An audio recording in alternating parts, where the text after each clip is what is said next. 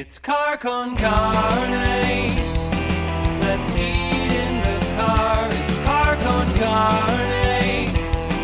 And now here's the star of our show, James VanOsdol.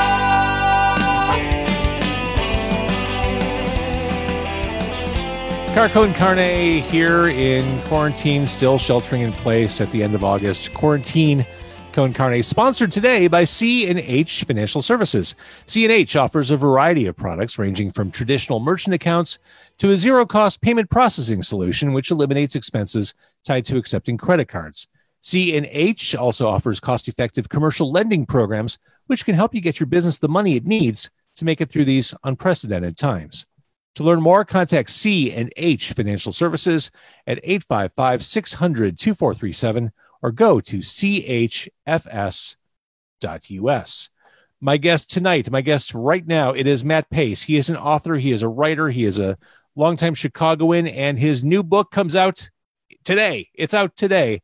Zack Morris lied 329 times, reassessing every ridiculous episode of Saved by the Bell with stats this is like a crazy quixotic mission you underwent going through every episode of saved by the bell it's, it's not something you'd normally think an adult would sit down and do during the pandemic but here we are uh, well, I take that as a compliment, James. And you're right. It was it was definitely a mission. It was the sort of idea that once it pops into your head, it's sort of just like I have to do this. I I need to know how many times Zack Morris lied because it was a lot, clearly.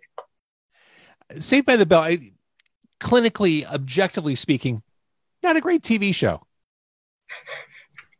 Well, that was sort of part of my motivation for wanting to do this because I I watched it so much as a kid, as as so many people did, but I feel like it has this weird qualification of a show that's really beloved. But if you ask a lot of those people if they thought it was good, they'd probably be like, nah, not really, but I love it anyways. So it's I was trying nostalgia. to find, try, yeah, trying to understand why, like what worked at the time and how that holds up. But if if I can reveal this, James, you never watched it at all. No. Is that right? Well, here's the thing: I didn't really wa- really watch much TV. Period through the 20th century. I just didn't. I was never, I wasn't one of those guys who had a TV in his bedroom. Uh, TV was just never my thing. I loved movies. I, I, read lots of comic books and books and listened to a shitload of music. I never watched a lot of television. And I may have just been at that age where I was too old and too cool and too listening to Husker Du by the time Saved by the Bell came out that it, that it just didn't, I, I missed it.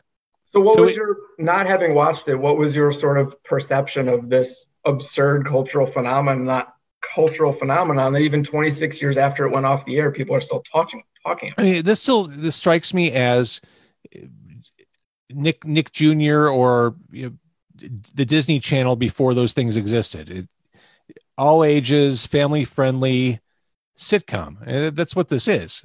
No continuity, as you point out in the book. Every episode's pretty much a standalone and it, my my limited knowledge of it was Screech.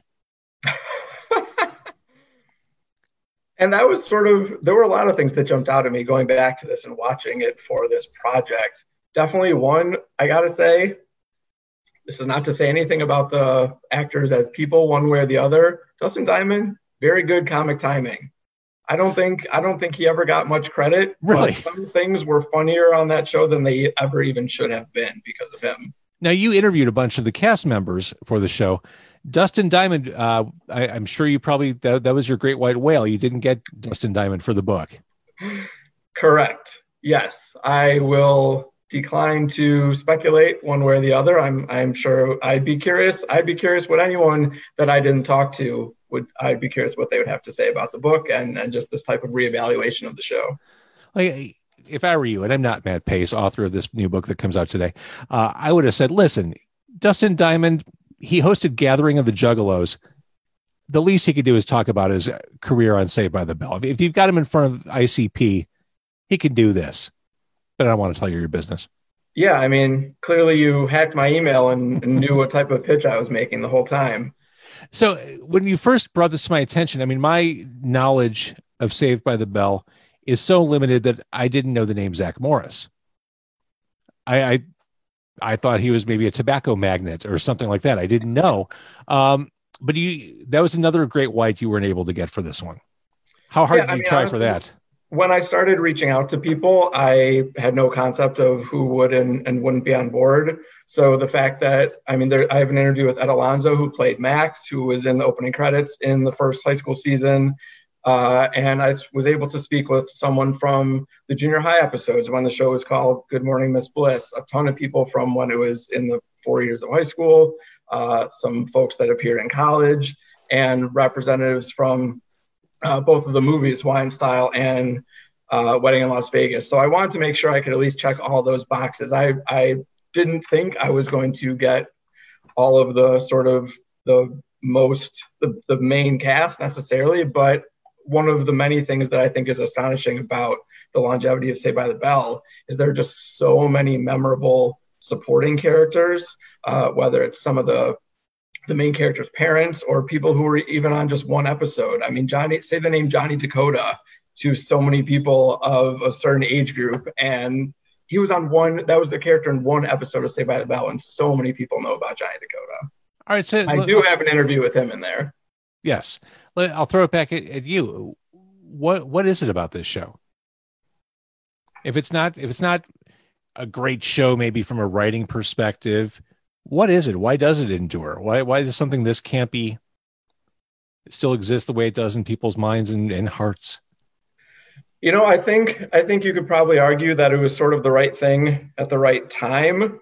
Um, you know, whether it's it's because it's interesting. You know, it, it didn't do a lot of the other things that that certain shows that you might lump it in with do. You know, I, I if you think about show like Boy Meets World, which that was on, you know, Friday nights versus Saved by the Bell, which is on Saturday morning, that actually like it had continuity. It actually you felt like the characters knew what happened in their own lives.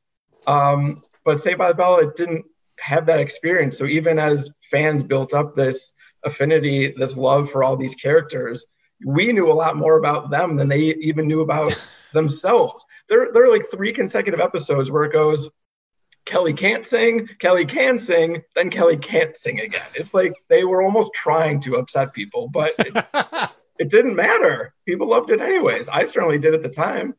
Yeah, there's no continuity. I mean, you mentioned it early in the book. Uh, the season, one of the seasons, maybe was the first or second season, it starts with prom night.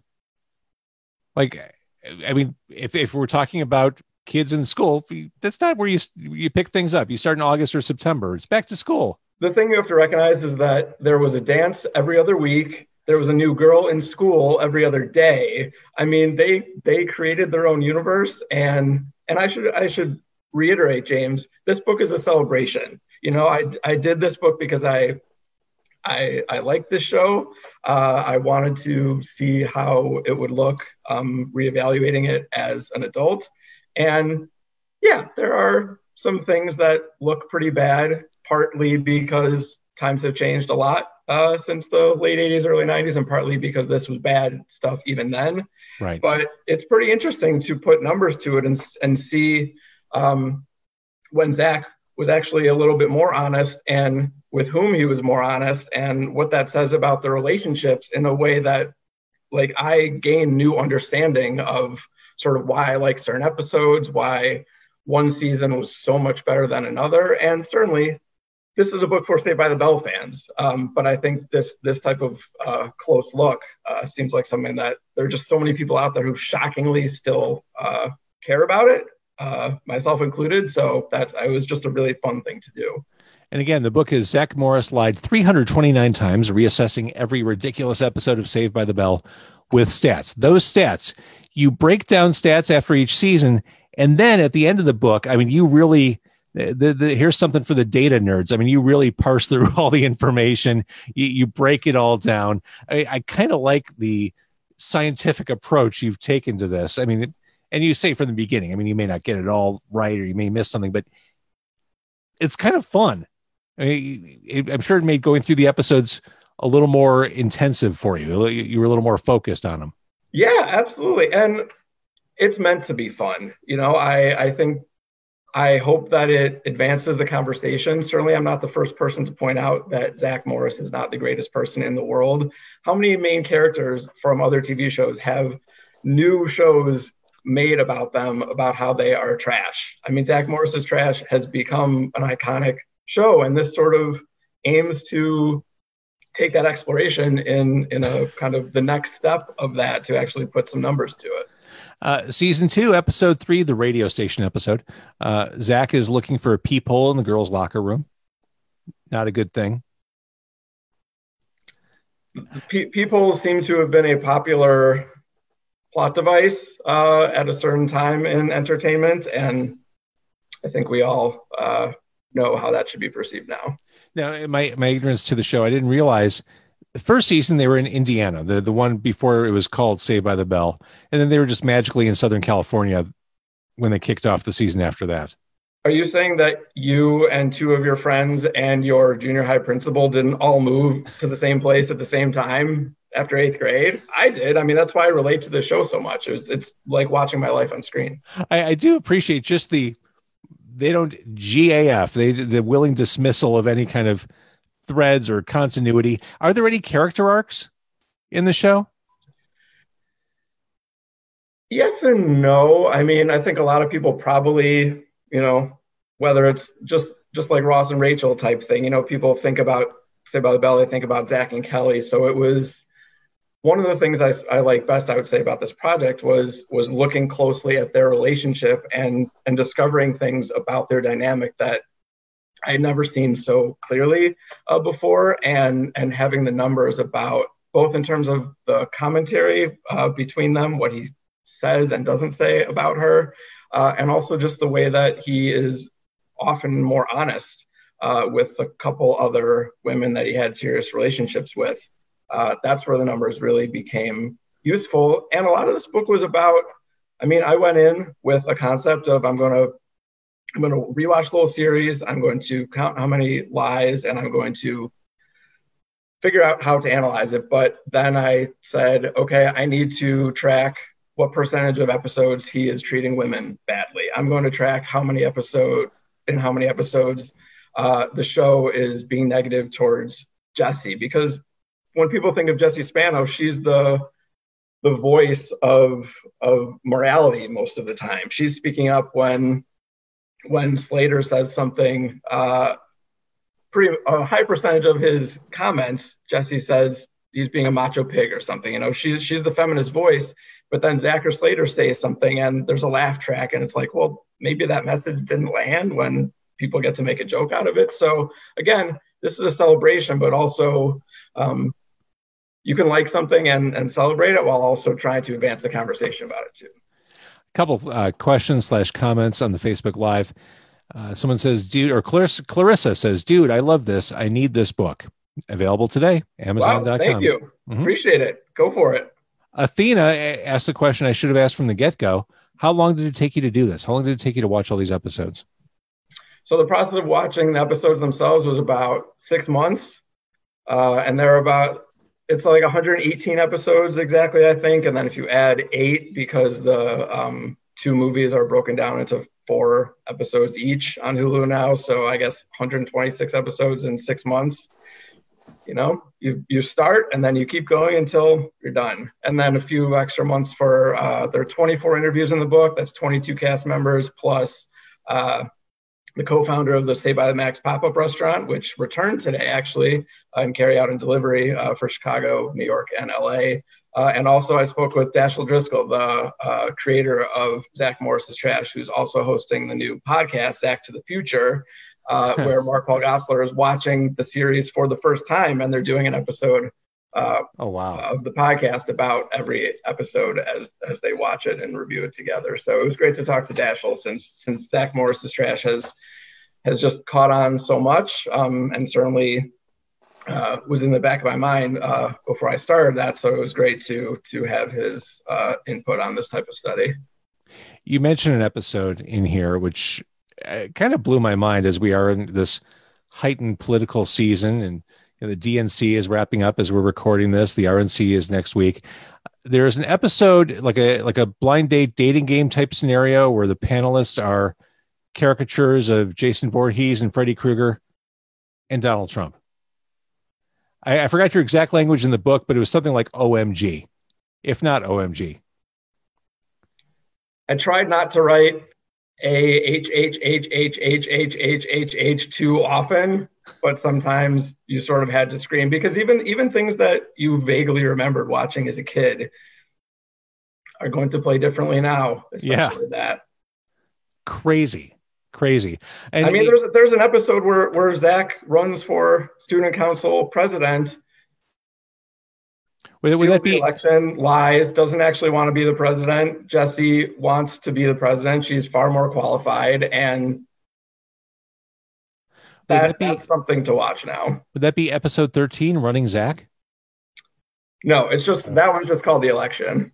Got it. Well, okay, running Zack is one. Uh, here's what sucked me into your description. Ugh, I've been dreading this one. This I think speaks to your comment earlier about how some things didn't or don't play well now, and it actually probably didn't play well back then either. The, the was this the one with Native Americans? Yes, that was Zack finding out about his Native American heritage. Some some stuff just probably shouldn't be in the in the repeat or uh, syndicated circuit. Yeah, you know, and and so many episodes. It was really interesting to look at the ones that just sort of felt like outliers because a lot of the times those wound up being fan favorites. I think. I mean, I, I still think about Mystery Weekend, um, the one where they're uh, Lisa wins a prize from a radio station. They go to this mansion and they have to solve a, a murder mystery, and everyone thinks that Zack is the murderer. Um, and shockingly enough, that is one of his um, I don't think he he doesn't lie in that episode at all. Um, and and that that episode feels like a almost a totally different series um, because it doesn't it doesn't take place at the high school. So so much of the show is just like grounded into Bayside that a lot of the times when they got out of there, whether it was Mystery Weekend or the Malibu Sands uh, Beach Club episodes, uh, it allowed us to sort of see different shades of the character, even even uh, Saved by the Bell Hawaiian style, the first TV movie, which has kind of a weird feel to it because it doesn't have a laugh track. And again, there's no continuity. So as new relationships form, it's like, isn't this awkward with Zack and Kelly? You guys have been dating on and off the entire time and you guys are meeting new people. It's like, it's fine. Okay, great. More power to you. But, um, but the relationship between uh, Zack and um, Rena Sofer's character in that is, I'll just say, it's surprising uh, for a lot of reasons, and especially as part of uh, a study like this of trying to evaluate what type of person he is and how his character arc or life sort of unfolded based on the what the show forced on these people in a way. I, I write a lot about kind of what arguably would have been more interesting and satisfying to see develop. Um, I think name the sitcom, and by the time it gets the end, I think a lot of times, whether it's Friends or How I Met Your Mother or, or something like that, people are like, eh, maybe they should have wrapped it up a little sooner or, or chosen a few different ways to go. Um, but you know, you got to bring the, the the two main people just have to get together clearly. So you're spending six months going through each episode. What was the episode that you rewatched that made you say, "Well, yeah, this is it. This is why I'm writing this book. I love this episode. This is this is quintessential Saved by the Bell. I love this one. This is the one I hold up for all to see." That's a great question, James. I think, I mean, what comes to mind first is the drinking and driving episode, because you know I mentioned I mentioned that in the intro as one of the ones that that sticks out to me as a kid. Of you know when you're 11 years old or, or 10 years old or something, and you and you watch a, an episode of a show where the characters drink one beer, and the next day they're like, "Oh, I feel awful. I'm never drinking again." you, you you believe that? Maybe Yeah. I did at the time.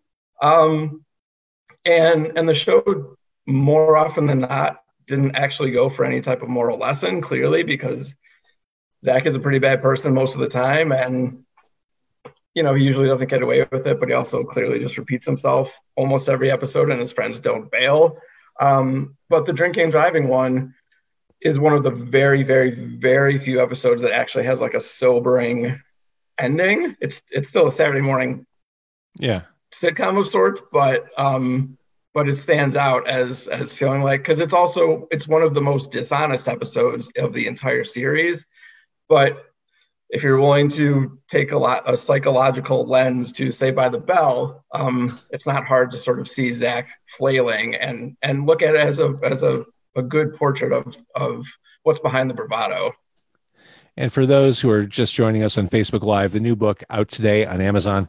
Zack Morris lied 329 times, reassessing every ridiculous episode of Saved by the Bell with stats. And oh, yes, there are plenty of stats. Uh, you mentioned this. The the worst of all were the were the college years, which is which was sort of surprising to me because I remembered liking it at the time. I mean, Entertainment Weekly gave the college years an F. I still remember that when when that was on. It was it lasted one season. It's almost surprising that the whole season even got to air, um, because the notion of bringing Saved by the Bell to prime time um, seemed absurd, and and looking at it tonally, um, it didn't work.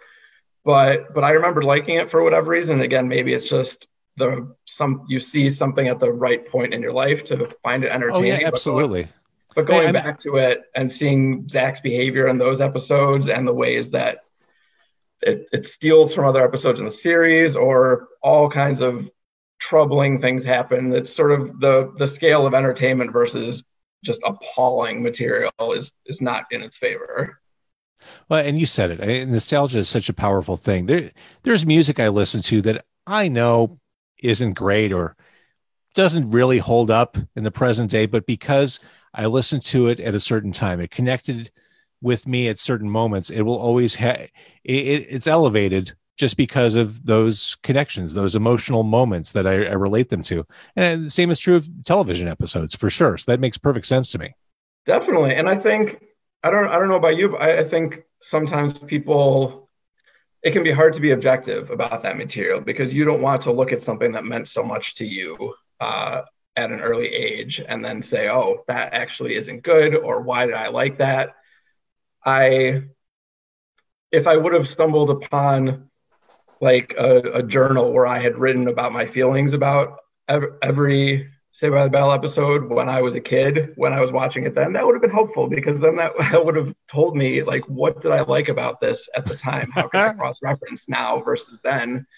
But I'm sure all of us, especially in this time with you know being at home so much, if you're you know if you're watching the Mighty Ducks on Disney Plus or something, or you know old Muppet movies, there's something refreshing about going back to something that you know you used to love and returning to it and say, I feel the exact same way about it now.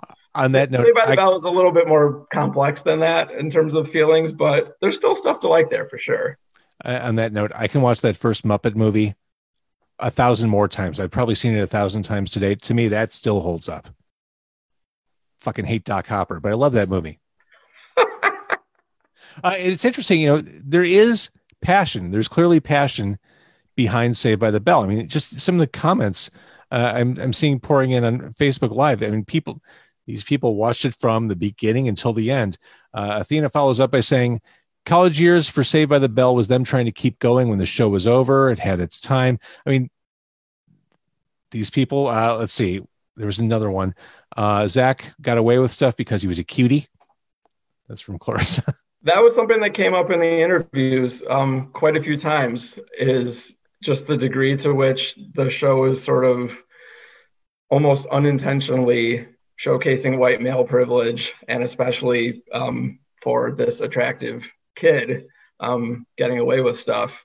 And and the thing is what's sort of astonishing and what i'd love to hear from someone i mean if you ever sit down and watch the whole thing, you need to let me know what you think because I, I would be curious how this strikes someone who had never seen it. There's such a difference between, you know, being a, a just kind of a rascal of a character, uh, you know, an anti-hero, and someone who is actively cruel. I mean, Zack is selfish and terrible and doing things that are actually hurtful and harmful, and it's played for laughs. And sometimes it winds up coming off innocent-ish or innocent enough that you can still enjoy it. But I find it hard to believe that that anyone could watch some of the things that he does now and not just truly be stunned that that these episodes exist. So, as this book is out today, uh, we have word that Saved by the Bell is getting new life on NBC's Peacock network. Here we go. The show's being rebooted. I would imagine in the present day, there will be continuity. I imagine it'll probably line up more with today's television writing and directing standards. But uh, what do you know about it? Yeah, I'd have to imagine. So, I mean, it's the the showrunner is someone who was involved in 30 Rock. I think anyone who's watched the trailers has felt a little bit of a 30 Rock. It feels more like 30 Rock than than the original Saved by the Bell. That's for sure. Uh, at least as far as the trailers go. You know, you can only judge so much on a minute long clip, but of course they're making reference to Jessie's caffeine pill addiction. That's one of the most iconic episodes of the show by far, um, and other little things like that. I I personally would hope that they wouldn't spend too much time nodding to the original stuff because that to me that's just you know that's a reference and that's like yep I remember I watched the show but it's like we don't we don't need another hot tub time machine. Where it's just like hey in case you didn't know it's it's the 80s can you tell? It's the 80s look how we're dressing. It's like, we know you know people didn't walk around in 1985 and say I can't believe it's 1985 Yeah, a little fan service goes a long way. Yeah, I think so. But I mean, what I'm most interested in seeing for the reboot is how much they will sort of tweak the approach to the the lovable character who is actually an awful friend and awful person. And I think, like you said, if they can just put a little bit of continuity there, um, which I think you can have a sense of humor about and sort of be just like, uh, ag- again, didn't we have this exact argument like last week? Exactly. um, which you know the writers will probably get slightly more creative with it than that but but i think there's probably a way to, to keep it playful keep a degree of the spirit of the original but also um, take a new approach to it and especially i mean Dashiell Driscoll, the, the creator of Zack Morris Is Trash, is a writer on the reboot. So uh, you got to think that that people like him will be able to really understand what did and didn't work uh, with the original show and, and make it something that that won't upset the original fans, but also not stay too close to the original either. Uh, the book is really fun to read. I, again, I walked into it not as a fan, but I appreciate the almost slavish meticulousness with which you approach this topic and the the just the the wide-eyed optimism of I'm going to go through this and find out what's great about it. Again, I'm going to catalog everything. I'm going to really get into this Zack character uh, and and pick apart uh, all of his misdeeds and near misdeeds. I, it's a fun book to read. It's even for non-fans, and I think that's that's the goal. I mean, you want the fans will be there; they're going to love that. They're going to eat this up because this is their world. Uh, but for people like me, it's a blast to read. I, this is it's just a good pop culture book. I appreciate that, man. I think, you know, the goal was to make it accessible for someone who didn't know anything, but also a really informative and useful, but also entertaining deep dive for people who knew everything. Uh, so yeah, that sounds great. I'm so glad that that it worked for you, even though you you didn't know anything about it, and now you can't wait to watch the whole series from the beginning. Can't wait. Can't wait. Sign me up. Uh, again, the book is Zack Morris lied 329 times, reassessing every ridiculous episode of Saved by the Bell with stats. That's Matt Pace. But before I let you go, because I know you as a pop culture junkie, I think anyone listening or watching gets that sense as well. Jumping off from Saved by the Bell, let's talk about TV. As we're recording this, we are still in the throes of COVID 19. We're still stuck at home all the time. Many of us have tapped out our Netflix, Hulu, Prime list, and we're, we're starved for stuff to watch. Hit me, hit us with a recommendation of a, of a show that you love that maybe we haven't seen. Wow, great question. into. I don't know if I have any super obscure picks during this period. I've been watching Brooklyn Nine Nine, like I think a lot of people have. I finally got into Unreal, which I'd always heard was good. Um, there's a series on Netflix called Love on the Spectrum, which is a dating. I heard that's reality good. show, Um, for for people on the uh, autism spectrum, and and it is really good. I'm a few episodes in, and and we're really liking it. See, this is why this is why I asked. Uh, you are Matt Pace. We will support your book. We'll thank you everyone for listening and watching. I am going to stop the Facebook Live, but thank you everyone for joining us. That's Matt. Say goodbye to him.